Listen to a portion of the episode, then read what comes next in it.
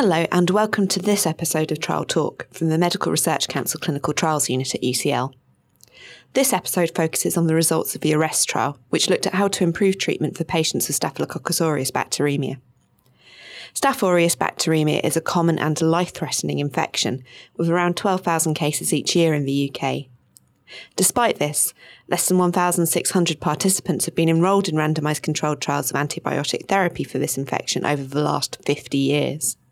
I spoke to members of the team who ran the ARREST trial to find out more. Martin Llewellyn is a consultant in the Department of Microbiology and Infection at Brighton and Sussex University Hospital's NHS Trust and was an investigator on the ARREST trial. So, the current treatment for Staph aureus bacteremia involves intravenous antibiotics, uh, usually given for a duration of at least two weeks, sometimes uh, up to four, even six weeks. And uh, we usually use a penicillin antibiotic as the main backbone agent, sometimes other drugs for patients who have antibiotic resistant infections, so MRSA infections. And one of the key questions is whether or not one drug is sufficient for these patients or whether some patients may benefit from a combination of different antibiotics. One of the issues with Staph aureus bacteremia infections is that a certain proportion of patients will fail current treatment. So, a proportion of patients will suffer either spread of infections to different body sites, or indeed recurrence of infection after standard antibiotics have finished. And this may affect up to 20 or even 25, 30% of patients. And so there's always been a, a, wish to try and find out if there are other things we could do to try and reduce this, uh, this rate of complications. Jennifer Bostock is a patient representative on the ARREST Trial Steering Committee. I've known people who've both died and survived from similar infections, staph infections. And the difference between the two lies apparently in the success of the treatment. Um, the success depends upon good quality evidence, and you only get that from research trials, and ARREST is one such trial. So, if we're going to improve treatments and separate the people who die from the people who don't, and turn the people who I've lost into the people I haven't, we're going to do that through things like ARREST. Guy Thwaites is a professor of infectious diseases at the University of Oxford and was the chief investigator of the ARREST trial. The question we were interested in was whether if you added an extra antibiotic, and the antibiotic that we're really interested in is called rifampicin, whether if you added that antibiotic, you got a better outcome from Staph aureus bacteremia.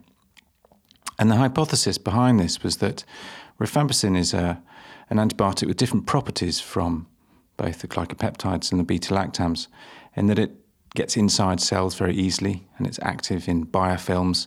And therefore, we wondered whether if you added it to standard treatment, you would get enhanced killing of the bacteria, therefore reduced dissemination of the bacteria in the bloodstream, and improved outcomes. And the outcome, obviously, that we were most interested in was death, but we're also interested in whether you got reduced dissemination of the bacteria to the other parts of the body. So, very simply, the question was if you give rifampicin as an adjunctive agent or an extra antibiotic, does it reduce mortality and reduce the chance of the bacteria seeding to other parts of the body and causing problems? Susan Hopkins is a consultant in infectious diseases and microbiology at the Royal Free London NHS Foundation Trust and was an investigator on the ARREST trial. We were particularly interested in the ARREST study at this centre because one, we had large numbers of patients, um, 100 to 200 a year at, at, one stage. But secondly, because we had large variations in practice across the UK. Our previous observational study showed that some centres used lots of rifampicin and others didn't. And we didn't understand whether this contri- was contributing to patient outcomes. Finally, there was biological plausibility about why rifampicin may work. Um, it looked like that in vitro studies that it may cause killing of inside the cell. And there's also been evidence over time in observational studies that it may reduce relapses, recurrences, and death, particularly with those with deep invasive disease. What sort of patients did the ARREST trial include? They were all adults, so they were all aged 18 or over. Um, they all had to have Staph aureus grown from one or more blood cultures. And they all also had to be very early in their treatment. Um, so they had to have less than 96 hours worth of active antibiotic treatment for that infection. And this was one of the challenges, really, because finding those patients quickly enough um, was quite difficult. But it was very important that we treated them early or gave rifampicin early because we thought that if rifampicin was going to have an effect, it needed to have that effect or needed to be in the body early so that it could kill the bacteria and um, improve outcome as a consequence.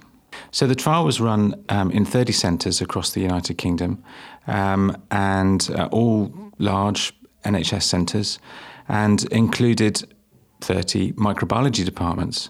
And how long did you follow up these patients for? So we followed them up for 12 weeks from the start, from, from, from randomisation. Most people would not receive more than 12 weeks of treatment. Very occasionally, people do um, for very complicated infections, but most people didn't. In fact, the average, um, or the median rather, duration of treatment was 28 days. Um, so, and most people were discharged after that time point. But we felt it was important to, to follow up for longer because of the potential for disease recurrences occurring um, after the end of treatment. Sarah Walker is a professor of medical statistics and epidemiology at the Medical Research Council Clinical Trials Unit at UCL. What we found was that uh, patients who took rifampicin in addition to their standard antibiotic, uh, 18% of them either the infection wasn't cured or it came back again or they died in the first 12 weeks. Uh, and that percentage was 19% in those who got the placebo tablet as well as their standard antibiotics. So that difference is far too small to be anything other than a chance effect. Did rifampicin have any impact on any of the other outcomes you looked at? It didn't have any impact at all on how likely patients were to die. So, in actual fact, 56 patients in each of the groups um, died in the first 12 weeks. And we also looked for longer term um, deaths, and actually, even over two to three years, there was absolutely no difference between the groups in the numbers who died. What we did find, however, was that there was a small difference in the percentage of patients where the infection came back after it had been uh, successfully treated. And that happened in one in 100 patients who got rifampicin with their standard antibiotic compared to four in 100 patients who got placebo. So that was a real difference, but it was quite small.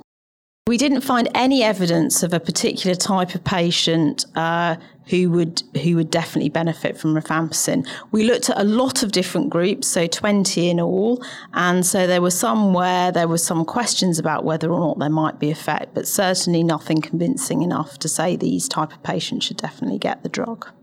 Guy Thwaites. One of the long-standing concerns of using rifampicin is, is its combinations of, of, of both side effects, but also its interaction with other drugs. It has this unusual property of, of enhancing the metabolism of a range of different drugs. And therefore, the interactions are clinically really quite important with a number of different uh, uh, drugs. And this can be clinically very important. And we found this in that there, there was um, a large number of patients, or a high proportion of patients, who had to stop the study drug or weren't able to enter the trial even because of the potential interactions between rifampicin and the drugs they were on. So, this is one of the potential problems. But we also saw a number of um, adverse events as a consequence of rifampicin. Everyone expects it to have problems with the liver um, and cause hepatitis. That's very well known. But in fact, we found very little evidence of increased risk of hepatitis. It was a relatively short uh, course of rifampicin, only two weeks, and this isn't altogether surprising.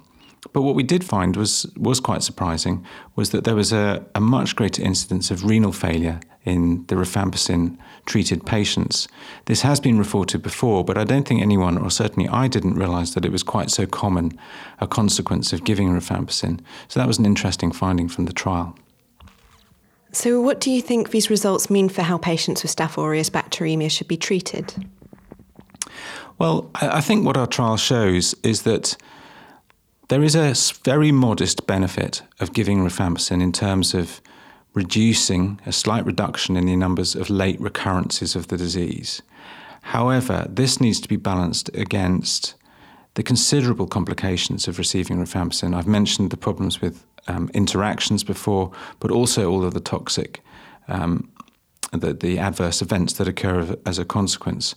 And so, in our opinion, we don't think that these adverse events and these adverse effects outweigh that small benefit And therefore, we don't think um, that there is any benefit in giving rifampicin to people with Staph aureus bacteremia, and we wouldn't advise it. Doctors in the UK and in Europe and, and elsewhere in the world actually have been using rifampicin for a long time for Staph aureus bacteremia. Some doctors believe very strongly it, it works, and others were, were more sceptical, like us. Um, but I think we've shown that that really it doesn't cause overall benefit, and therefore to stop its use will benefit patients. It will it will reduce their um, exposure to this drug, which causes considerable problems, as we've shown. Um, and it would also keep preserved a really important drug. Um, rifampicin is one of the mainstays, or the main drug for the treatment of tuberculosis. And if it were used more widely, then there would be increased risk of resistance developing, um, both to Staph aureus, but also more generally to, to other infections, and, and TB would be a major concern.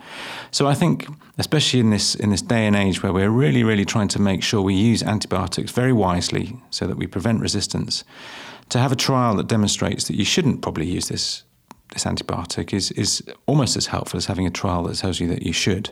So I think it's an important result for patients and, and populations generally. Susan Hopkins. So it's clear that these results in general mean that in all patients, uh, rifampicin cannot be recommended. However, rifampicin did have uh, a benefit in reducing recurrences. And that may be significant, especially in the younger cohort of patients. Uh, and it may also help us identify, in looking further at those patients, what are the subgroups that may benefit from rifampicin. This study doesn't answer that, and it wasn't part of our primary or secondary analysis, but we do need to look at this further. Guy Thwaites. There are also other interesting questions around whether there are certain strains of bacteria that cause more problems in people, whether indeed there are different types of genes in those people who are getting the infections that might affect their severity or their outcomes. So we'll be looking at a number of different um, aspects of Staph aureus bacteremia with, with the data from this trial that really is going to be, it's going to be a really unique resource to, to understand this disease in more detail. Susan Hopkins. We have collected um, blood from patients so that we can understand the immunological parameters. So we may be able to understand why certain patients responded differently to others. We've also collected pharmacokinetics, so drug level data on patients, and that will make us understand what is the patient's response to drug in the body and are there differential responses to different patient groups. Um, and finally, we've also collected samples on from the nose um, swabs of patients as well, so we can see if the same bacteria in the noses are in the blood or if it's actually a different bacteria in the blood. Sarah Walker. I think the other thing to say is that, you know, very sadly in this trial, you know, one in six patients still died. So even though rifampicin um, didn't help them, there may well be other things that we can do to improve how patients are managed uh, in future when they get a bloodstream infection from Staph aureus, and that the data we've collected, we want to try and see how, how we can do that. Running a large trial in an acute infection like Staph aureus bacteremia is not straightforward, and the arrest team faced a number of challenges. This condition is not very rare, so 12,000 people a year, um, but obviously they're very sick with it and they present at all times of day and night and weekends. And research is is much easier to do when you're recruiting patients who have a chronic condition who arrive at a clinic and where a research nurse can come and sit in a clinic and talk to 30 people and enroll five in a study. And here patients turned up very sporadically and at you know complicated times of day and night and it really made running the trial very challenging. Uh, and it's a real testament to the doctors and nurses involved that we recruited 770 patients at all. I also think it's very difficult being a patient who's acutely unwell and being asked to join a study. And uh, several patients said, you know, things like it was just all too much. I, I couldn't cope. I couldn't deal with it. It's too much information. Um, but again, if we don't run studies like this, then patients who present like that, very sick, who have a high risk of dying, we won't know the best way to treat them. So it's really a bit of a catch 22. Um, what I can say is that we, we carried on and we had a great group of really committed clinicians who uh, ended up recruiting nearly three times as many patients into this trial than have ever been in a Staph aureus bacteremia trial before. And, uh, and it's, it's a great achievement. Guy Thwaites. One of the challenges was the fact that we had to get recruit patients very very early on in their therapy. Now that meant that the teams had to be very sharp and had to identify a patient and go out and see them. Perhaps you know they, they have lots of busy, lots of other clinical commitments, but they had to drop everything really and and, and act for the for the benefit of the trial to go out and see those patients and see whether they would, would enter the trial. So that was that was really hard work. But then they have to follow them up. They have to collect all of the data. Now they may have. Um, teams to, to help them do that, but nonetheless, everyone w- had to work incredibly hard to collect the quality of data that we have. Martin Llewellyn. What message would you give to patients about the arrest results? So, to patients who participated in the trial, I would uh, really want them to understand that the trial has been very important, has really made a difference to the management of patients with the condition that they suffered from. In particular, making sure that in future patients managed for that condition will have treatment which is much better evidence based than it's ever been in the past. Susan Hopkins. What message would you give to your colleagues about these results? So again, I would say that we wouldn't recommend rifampicin. So rifampicin is clearly not recommended. I would like to proviso that, though, and say that we didn't recruit perhaps the sickest patients into the study, and we also didn't recruit very many patients who had endocarditis at baseline, particularly endocarditis caused by prosthetic valves, as that was a relative contraindication, as many guidelines recommend rifampicin in that group. So we can't answer the question in that cohort. Um, we would recommend, though, that patients with Staphylococcus aureus bacteremia should have an infection specialist review, should have the source identified, um, and should be treated for a minimum of 14 days. Guy Thwaites. I would encourage doctors to look at the paper because within the paper is an awful lot of data, an awful lot of unique data that tells us much about Staph aureus bacteremia as a disease, but also about how rifampicin affects the disease. Many doctors will think that there may be subgroups that benefit particularly from rifampicin, and uh, they can look at the data in the paper and see whether those particular prejudices are apparent or true. But I still think the overall message is that rifampicin doesn't benefit people with Staph aureus bacteremia. But I think the other really important message is that we've got to do trials like this because if we don't, then we will continue to treat patients without sufficient evidence. The ARREST trial has significantly increased the evidence base for how to treat Staph aureus bacteremia, but we still have much to learn about how best to treat severe bacterial infections. Martin Llewellyn. So, in terms of Staph aureus bacteremia patients, I, I guess the, the, the, following studies that would be interesting to do would be to look at uh, the, the, use of oral agents instead of IV therapy, because that obviously be a big advantage for patients, and looking at shortened duration of therapy. But clearly, Staph aureus bacteremia is just one of a whole range of severe bacterial infections that affect patients in the NHS. And particular interest at the moment is around other antimicrobial resistant infections, so gram negative bacteremia, for example. And these may actually be the, the most important areas for trials to address next. The ARREST trial was only possible thanks to the 758 patients who agreed to take part in it. Jennifer Bostock has this message for them. So, first of all, a big thank you to all for taking the time and for taking the risk. I know how difficult it is. And for helping doctors and patients in the future by providing evidence that's crucial for treatment. It's only through patients signing up for research that research can be done, that new drugs can be invented, new treatments and therapies introduced, and that doctors patients and relatives have confidence that the best possible treatments are given and are available to be given. In serious infections, such as the one the patients had who took part in the ARREST study, this thanks is even greater. I know what it is to have a serious infection and what it's like to lose a loved one from one.